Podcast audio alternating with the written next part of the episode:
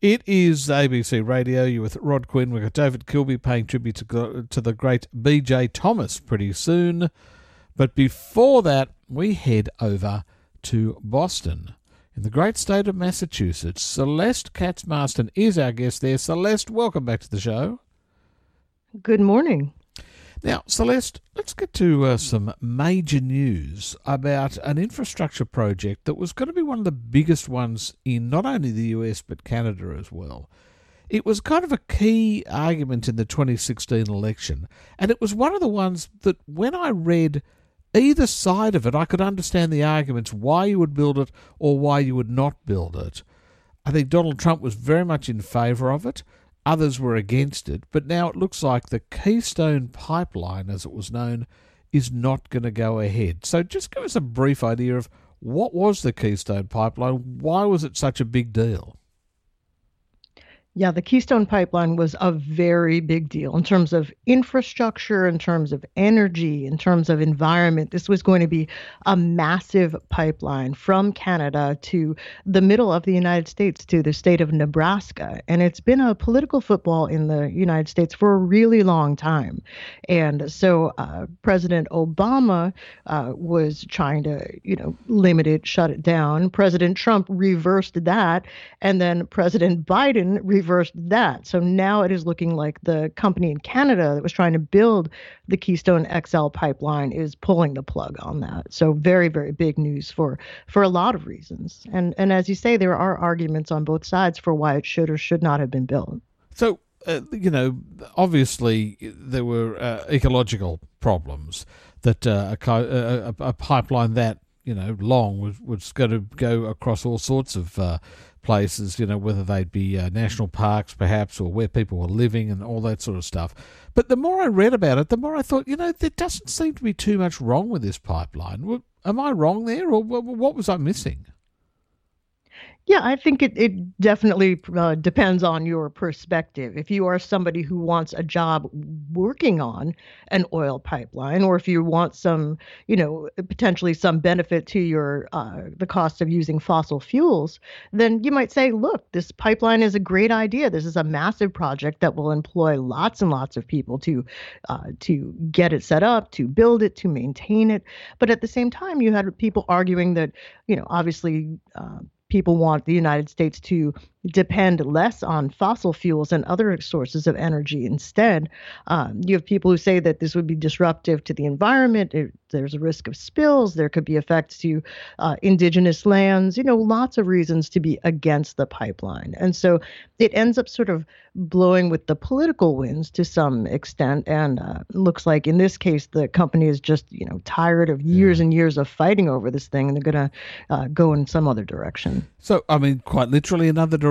I mean, that oil will still be there. Will it be dug up and sent elsewhere, or what are they going to do with it? Yeah, you know, I think that obviously they're going to have to find some different way to, uh, you know, to take advantage of that natural resource. But this is something they've been working on for uh, something like a decade, maybe more than a decade. So uh, they're gonna they're gonna have to figure something else out. They're just not going to be able to get the the legal permits, the green lights they need to run this thing from Canada to uh, to the United States. I suppose they could wait for another three years or four years or so when a new administration might give them the go ahead, but it takes so long to get these things going. I don't blame them for not wanting to go ahead with it, given that, you know, the government could change and, and someone's opinion changes and, oh, yeah, now we're going to build it. It just, it seemed like a shambles from the start.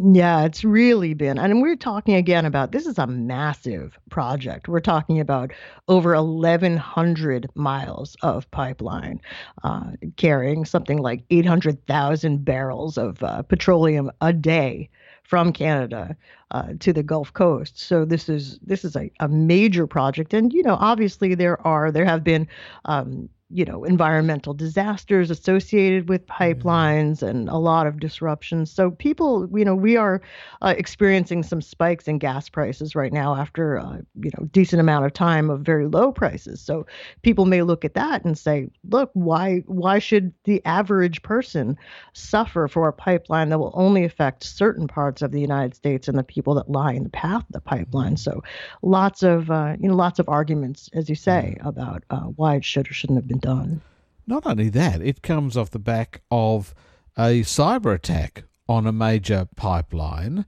uh, in the southern and, and, eastern United States as well. So people would think, well, hang on a minute, is uh, a pipeline's the way to go anyway? Or perhaps we need another one because uh, look how the, the damage that was caused when that was went offline for a week. Yeah, so we definitely have been experiencing some uh, ransomware attacks, some uh, you know malign foreign influences there. Not even just in pipelines, but also in uh, meat processing. Yeah. I think that recently a company just spent millions of dollars in a, a, ransomware attack. So these things definitely are vulnerable, and it raises a lot of questions generally about U.S. Uh, infrastructure and cybersecurity. There, there is you know ample evidence that uh, we can be targets in all sorts of ways. Well, the meat, I believe it was only $14 million was the, I mean, only. It's a lot if you don't have it. But now they've they've got the money back. I mean, or most of the money. And in fact, the reason they didn't get all the money back was because of the fluctuation in the price of Bitcoin, because these ransomware is paid in Bitcoin or in some cryptocurrency. Mm-hmm. And it looks like they've got most of that money back from the ransomers. They found out who they were and they managed to get it back. So I don't know. Let's hope that that you know stops you know, this is going to be bigger and bigger. I mean, is it not the case that if these people can shut down pipelines, if they can, uh, you know, hold the meat industry to ransom as well? I mean, there's nothing that they can't do. They do it to hospitals. If they did it to an electricity grid uh, over an entire country, for example, like the United States, I mean, who knows what would happen to the world economy? Yeah, and and you know, just even I mean, running out of electricity, people, you know, uh, you know vital vital operations may have backup but yeah during a major heat wave I, it could actually lead to extreme suffering and death. The one i really worry about personally and i'm not saying anything that these uh, hackers don't already know but anything having to do with the water supply either yeah. dams or water treatment in particular really terrifying stuff.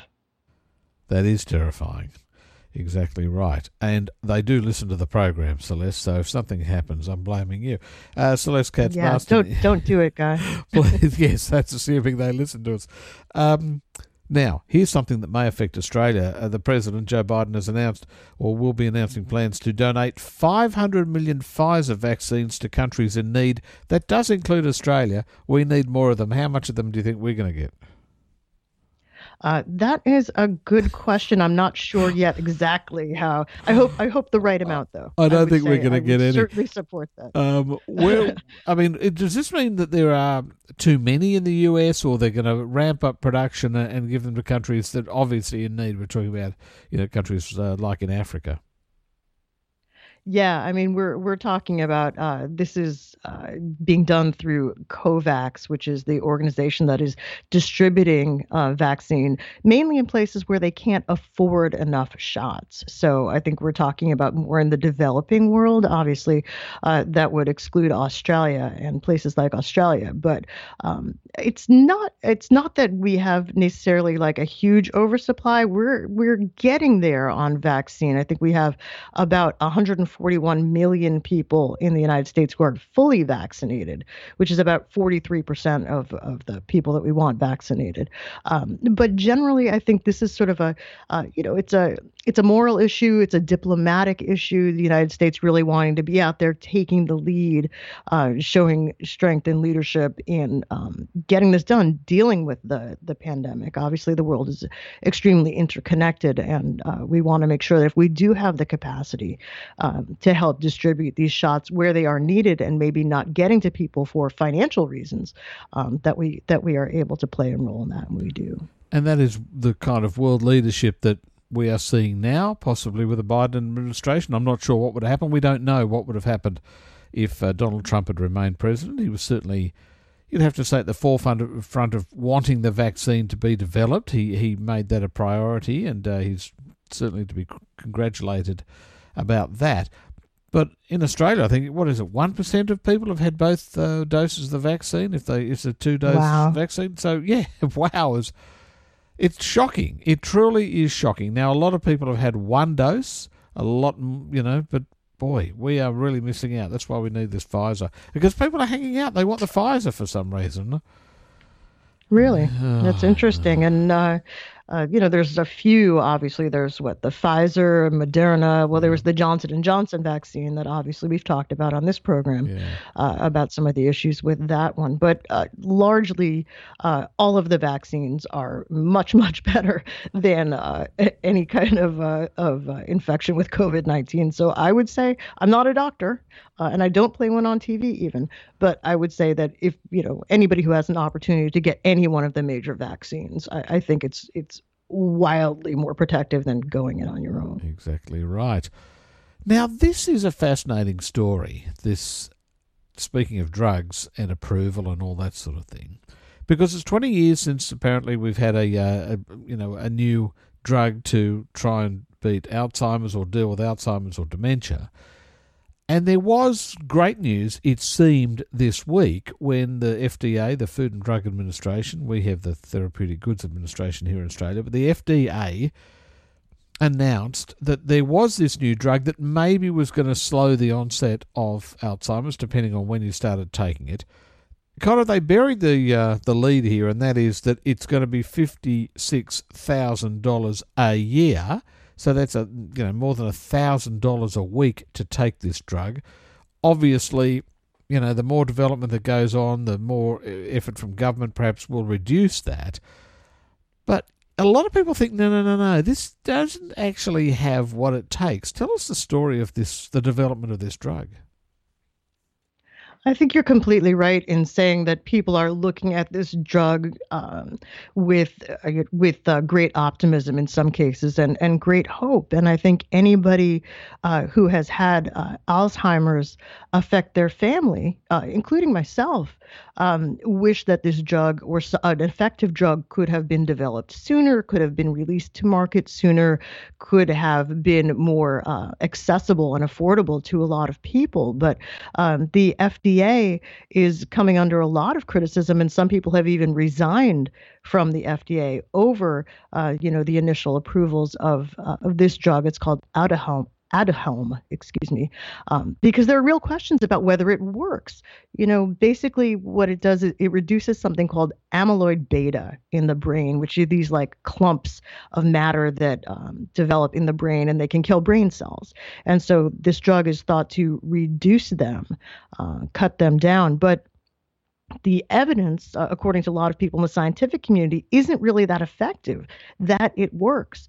I think that there is a feeling of, of desperation uh, from people who have not seen any drugs developed, uh, released that uh, could help people who are suffering from Alzheimer's or are seeing the onset of Alzheimer's, which is again really a, a heartbreaking thing. Having mm. seen this in my own family, it's a, it's a, it's one of the most painful things you can yeah. you can imagine or experience.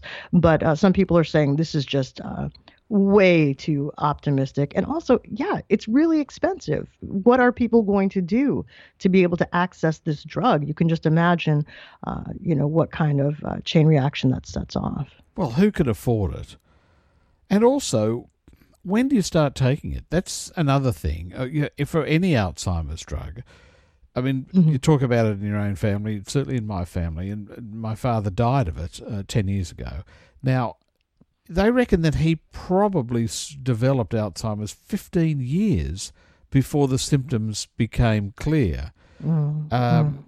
So, what happens then? Do people just start taking these drugs long before they show any signs in an attempt to slow the onset?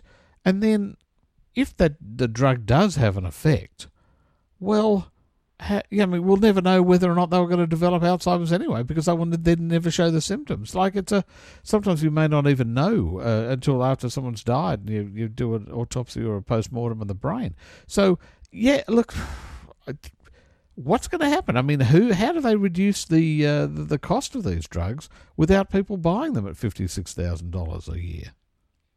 Right, and then there are questions about who who can get them, who can afford them, how much yeah. coverage there is for how long of a course of treatment, and then, as you say, there is you know there are a lot of questions about when you start taking it, who starts taking it, how it affects different kinds of people at different stages in the progression of the disease, and I think the the main outcry here is that just on the very basic level, there is not super conclusive evidence that it's going to help. So, are you going to sell people essentially uh, hope, some yeah. kind of uh, you know a hope drug, without really knowing if if it will help them, um, and how will people's lives be impacted in in that way? It's it's it's a tragedy, no matter how you look at it. You're right when you say they're selling hope, because I mean this is my greatest fear. Certainly, you know, I have there's family history of it. I'm working in a job that is undoubtedly contributing to Alzheimer's when you don't get enough sleep and you work all night and all that sort of stuff.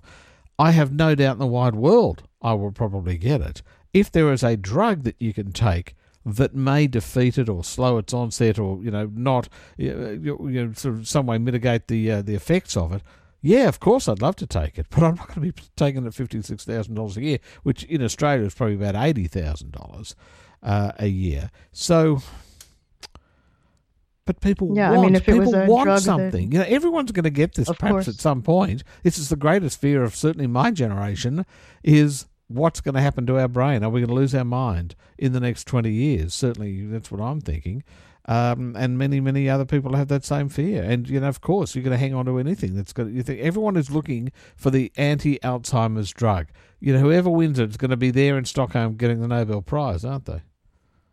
Or yeah. Um, I would something, yeah, I would I would think. And you know, long term, if you have a drug that is you know, widely effective and maybe there is ultimately a generic form, if it becomes more yes. uh, you know w- widely uh, available for manufacture as a generic and distribution as a generic, then the costs come down, or you know, insurance companies uh, are more willing to cover the treatment or part of the treatment. But for the average person, it does really, it really does does contribute to uh, at least what we're seeing in these very initial reports. You know, a real a real divide, sort of a, a class or economic divide. I mean, who who doesn't deserve to um, be free of the fear of of the kind of symptoms and experience that you talk about and that we've all seen. Exactly right. And finally, speaking of things that cost a lot of money, university in the United States is certainly the case, and Harvard in particular, probably the most famous university in the US, and certainly the well, one of the many famous universities in the greater Boston area, one of the great universities of the world. It costs a lot of money to go to Harvard. A lot of people go there on a scholarship, but not uh, this girl, uh, Verda Tetteh. Is that a name? Uh, yeah, Verda Tetteh. Verda Tetteh. Tell me the Verda Tetteh story yeah, this is something that uh, that I wanted to share with you because I thought it was really inspiring, and I think for a lot of people maybe sort of shocking too. So uh, this young woman is, uh, in her family is are immigrants from Ghana, and she's a a stellar student, really you know high achiever, um, and she is getting a scholarship to go uh, from high school to Harvard, lots of awards. So at her graduation, she got forty thousand dollar scholarship grant, ten thousand dollars for each of the four years um, to contribute to her books and her cost of living and so on. And uh, she accepted the award, uh, gave it a few minutes, thought about it, then went back up and turned it down. Unbelievable. Because she said, yeah, she said that there was another student out there she believed that was more in need of that money than she was, and they should um, they should award that money to another student who who had a, a greater need, which is astonishing on many, many levels. Um, not something that you hear about very often, but I think sort of speaks to uh, sort of speaks to her character. Also speaks to the incredibly, incredibly high cost of higher education, which is yeah. astronomical. I mean, more than I would say almost triple what it was when when I went to school 20, 25 years ago. Unbelievable. But what's going to happen to the person who gets that scholarship? Now that Verda has uh, turned it down. I hope they get a great education. I hope so too. I hope they don't go to uni and uh, squander their time there. So is Verda going to? I mean, she's still going to go to Harvard. Um, yep. But she's got other scholarships, or is it just that this was just added on top of the ones she's already got? Yeah, that was it. Was it was an extra award, uh, you know, for general excellence in in scholarship. Wow. Uh, but you know, she she comes from a family that uh, obviously takes education very seriously. I think her mother actually got her own uh, college degree from a community college when she was 47 years old. Um, so this is something that is is very meaningful to her family. But uh, you know, this young woman, she's actually going for pre med uh, looks like from the reports, and just wanted to sort of share um, share the the yeah. benefits that are that are out there with somebody who who can really use them to forward their own education as well. And we wish her the very very best. I hope she grows up to be president, or better still, be a doctor because we need more doctors than we need presidents, quite frankly. Why not both? Uh, well, why not both? Exactly. Or what? Well, Jill Biden. She well, she's not a doctor, medical doctor, but she's a doctor. Um, Thank you very much for that, Celeste. We will talk to you again in a couple of weeks. Always a pleasure. Thanks, Celeste Katz Marston in Boston, in the United States.